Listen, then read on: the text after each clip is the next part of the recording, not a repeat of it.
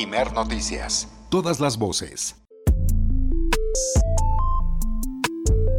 Estamos de regreso en la primera emisión de Imer Noticias. El anuncio ayer de que finalmente Tesla va a construir una planta para, para fabricar automóviles eléctricos en la zona metropolitana de Monterrey, Nuevo León, pues ha sido bien recibido por varios sectores, no solamente en los términos políticos, sino también, sobre todo, el mundo del sector privado, las, las cámaras empresariales que ven en esta medida de invertir de entrada 5 mil millones de dólares para construir una planta, pues algo positivo para el resto de la economía del país. Para conocer de primera mano cómo miran, cómo ven los empresarios eh, esta determinación de Elon Musk, de Tesla, de construir su planta, su eh, planta más grande, se, ha dicho, de automóviles eléctricos en el mundo que va a estar en México, conversamos ahora con José Medina Mora y Casa, es presidente nacional de la Confederación Patronal de la República Mexicana, la Coparmex. José Medina Mora y Casa, buenos días. Le saluda Alberto Nájar. Muy buenos días, Alberto. Qué gusto saludarte. Igualmente, eh, gracias por esta conversación. Una primera consideración, un análisis. Tesla finalmente construye una planta enorme en, Monterrey, en la zona metropolitana de Monterrey, Nuevo León. ¿Cómo ven ustedes esto?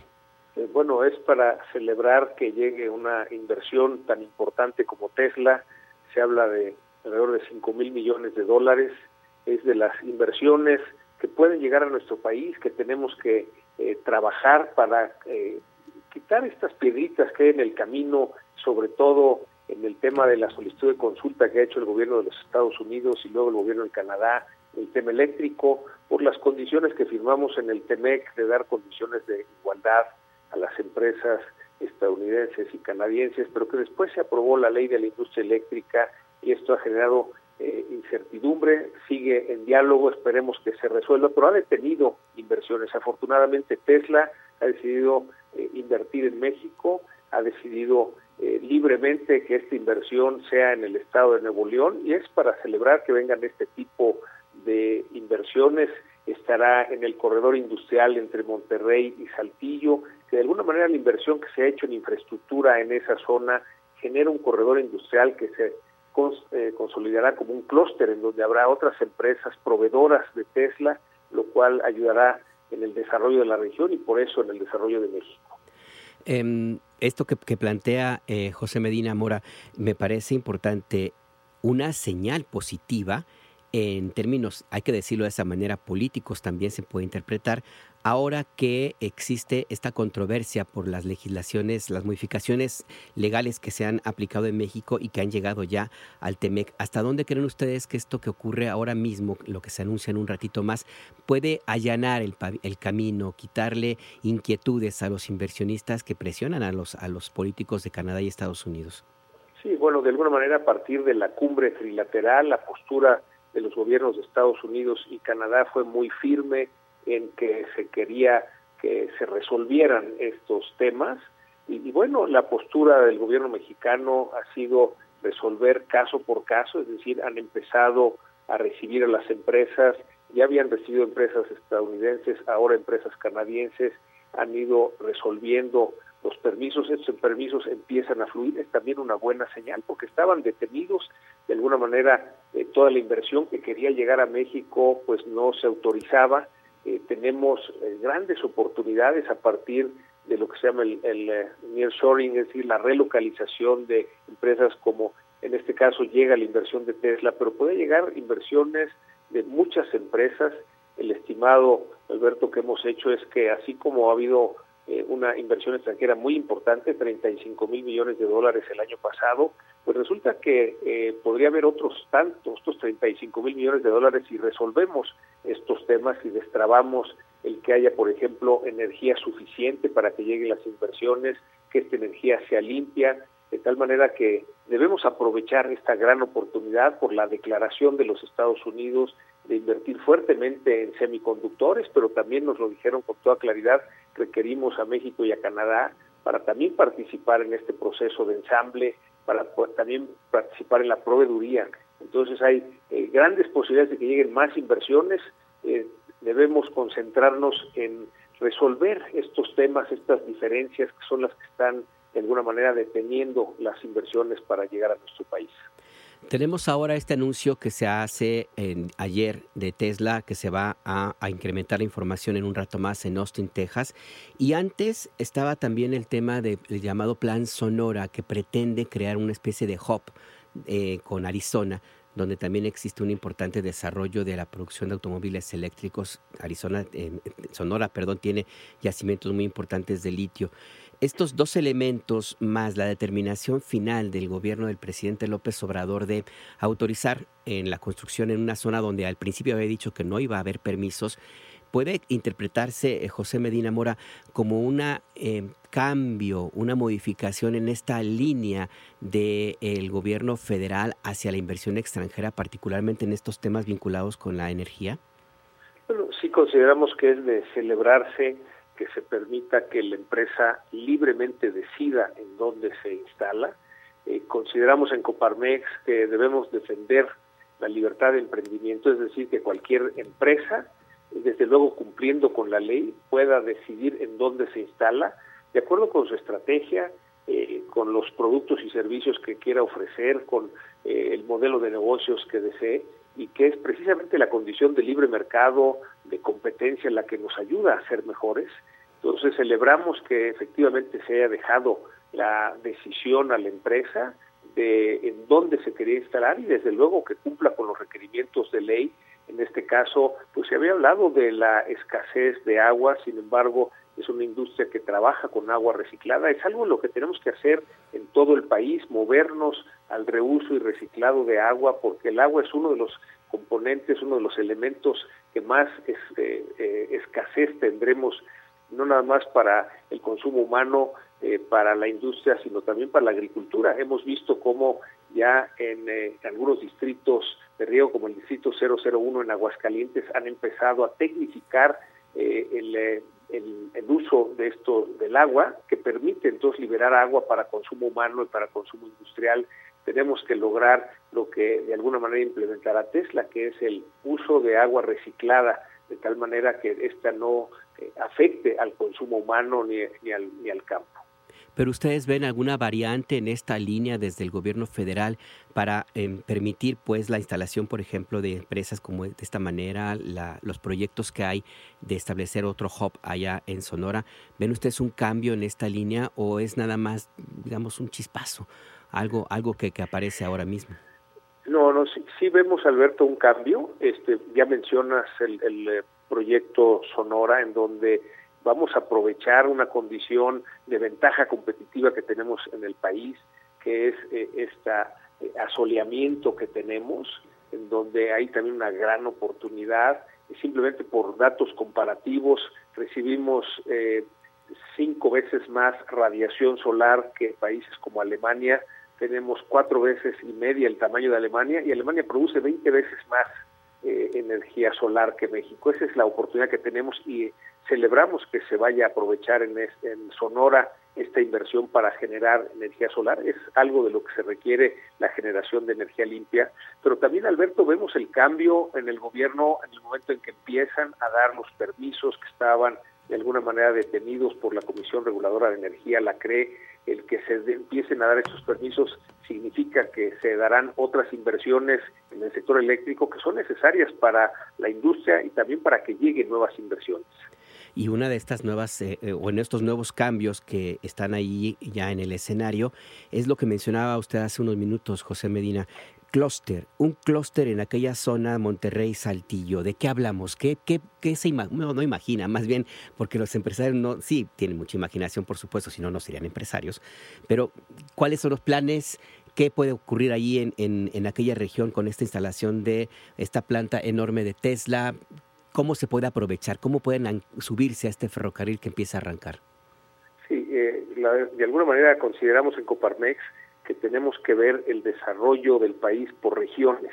En este caso, esta región eh, del corredor industrial de Nuevo León y Coahuila, de la zona metropolitana de Monterrey y la zona metropolitana del Saltillo, eh, en donde se va a instalar Tesla y en ese clúster podrán instalarse también empresas proveedoras de, de, Tesla y eso son lo que va dando ese círculo virtuoso de la eh, inversión. Hemos visto cómo en otras regiones que se han dado estos corredores industriales, por ejemplo la región de Bajío Centro-Occidente, que incluye a los estados de Querétaro, Guanajuato, San Luis, Aguascalientes y Jalisco, en donde los estados han entendido que el desarrollo de la región implica el complementarse en lugar de competir por atraer las inversiones, se han especializado eh, Querétaro en eh, el área aeroespacial, Guanajuato, San Luis y Aguascalientes en el área automotriz, Jalisco en autopartes.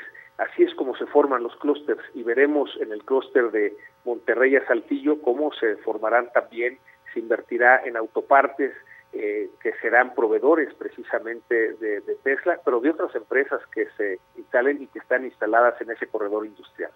Sí, sí, en Querétaro y Guanajuato llegaron a tener crecimiento en su PIB de hasta 6%, lo cual en un país que tiene crecimiento promedio de 2% en los últimos años, pues es, es impresionante y porque se anclaron justamente, según entiendo, a la dinámica que generó el Tratado de Libre Comercio.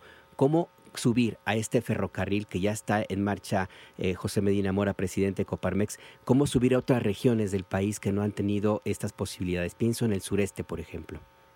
Sí, bueno, eh, el eh, sureste, de alguna manera, todo el norte del país ha tenido una dinámica de inversión más acelerada. hace falta inversión en el sur del país. Ahí lo que consideramos en Coparmex y en el sector empresarial es que la inversión del gobierno debiera estar diversificada, en lugar de estar concentrada en estas grandes obras, debiera estar diversificada en, infraestructura en toda la región eh, del sur, por ejemplo, para que con esto se pueda llegar a la inversión. Hay grandes recursos en el sur del país y lo que se requiere pues es precisamente inversión en infraestructura. Desgraciadamente ha estado concentrada en estos grandes proyectos como son Dos Bocas, el Tren Maya, eh, el aeropuerto Felipe Ángeles el corredor transísmico. Lo que se requiere es que esté diversificada en sectores y diversificada en la región para que con eso se genere una inversión complementaria eh, del sector empresarial y así el desarrollo de la región. Ahora que lo escucho, me pregunto, eh, José Medina Mora y Casa, eh, ¿hay coincidencia en la intención de desarrollar las distintas regiones del país? Eh, no sé si lo que ha faltado entonces es entendimiento, si hay un diálogo o este diálogo no se ha dado de la mejor forma para que más allá de los temas y las disputas políticas que existen y son una realidad, pues pudiera haber una, sí, una coincidencia en las mismas intenciones, porque al final del día se trata de desarrollar a todo, a todo el país.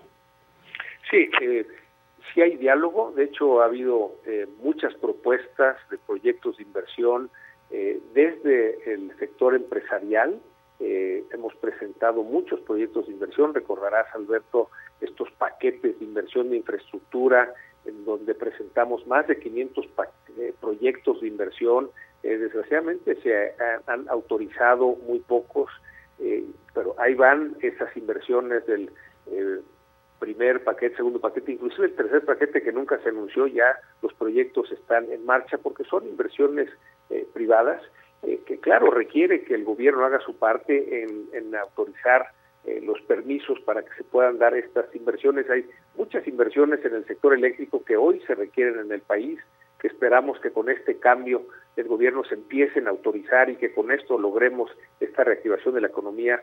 Alberto, hay que recordar que México es el único país de América Latina que no hemos recuperado el nivel de la economía previo a la pandemia.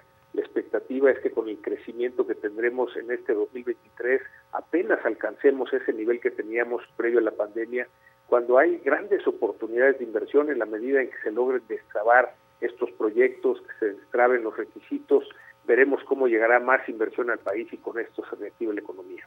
Una última pregunta, si me lo permite, José Medina Mora y Casa, presidente nacional de Coparmex. Tenemos ahora un momento en el cual eh, hay coincidencia y que en, en, los, eh, en las partes que han tenido ciertas controversias en los años anteriores y que de una u otra forma pues están ya cristalizados en esta inversión enorme de Tesla en el norte, en el noreste de nuestro país cómo aprovechar en adelante lo que ahora se presenta como una oportunidad y no echarlo a perder, como ha ocurrido en otros momentos, José Medina Mora. Sí, eh, digamos, ahí eh, está todo alineado para que eh, aprovechemos las oportunidades. estamos a un lado del mercado más grande, más importante del mundo, que son los Estados Unidos. pertenecemos con Estados Unidos y Canadá a la región más competitiva del mundo, con la decisión del gobierno de Estados Unidos en este CHIPS Act de invertir en semiconductores y de hacerlo para no tener que depender en las cadenas de suministro del continente asiático, pues tenemos estas oportunidades en puerta. Todo es que desde el punto de vista de las autoridades se faciliten los permisos como ahora se ha autorizado esta inversión de Tesla y, que se han autorizado ya otros permisos, Alberto, hay que decirlo también claramente que muchos de los que estaban trabados se han ido resolviendo, eso nos permite ver que llegará más inversión al país eh, en la medida que sigamos con esa dinámica de que no pongamos trabas, eh, una de las trabas es precisamente esta, lo mencionábamos al principio, eh, en el tema eléctrico, la solicitud de consulta de los Estados Unidos, otra traba tiene que ver con pues el, el, maíz transgénico y que también afecta la relación comercial en el TEMEC. También tenemos que resolver el, el problema, digo, la situación de inseguridad en el país que también detiene eh, las inversiones y tenemos que resolver también el tema eh, de alguna manera electoral, democrático, para pues ofrecer a las empresas que quieren invertir en nuestro país, que somos un país estable, en donde hay democracia, en donde hay seguridad, en donde hay certeza jurídica para la inversión. Eso es lo que nos piden las empresas que quieren invertir en nuestro país y está de nuestra parte el no, el, aprovechar esta gran oportunidad y, y eh, responderles ofreciéndoles estas condiciones de certeza jurídica. Al final del día, José Medina Mora y Casa, presidente nacional de Coparmex, el debate político pues es necesario que se haga a un lado y se ubique donde tiene que estar, porque al final del día las coincidencias siempre son más importantes que las diferencias. Le agradezco mucho esta conversación en la primera emisión de Imer Noticias. Mucho gusto, eh, Alberto. Un saludo para ti y para toda tu audiencia. Un saludo también para usted. Ahí está, la conversación con el presidente nacional de la Confederación Patronal de la República Mexicana. Vamos a un corte, regresamos a la primera emisión de Imer Noticias. La radio es tuya. Escribe o manda una nota de voz a nuestro WhatsApp 5566 31 24 27.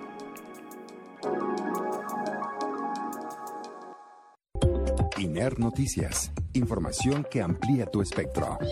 Somos Radio Pública.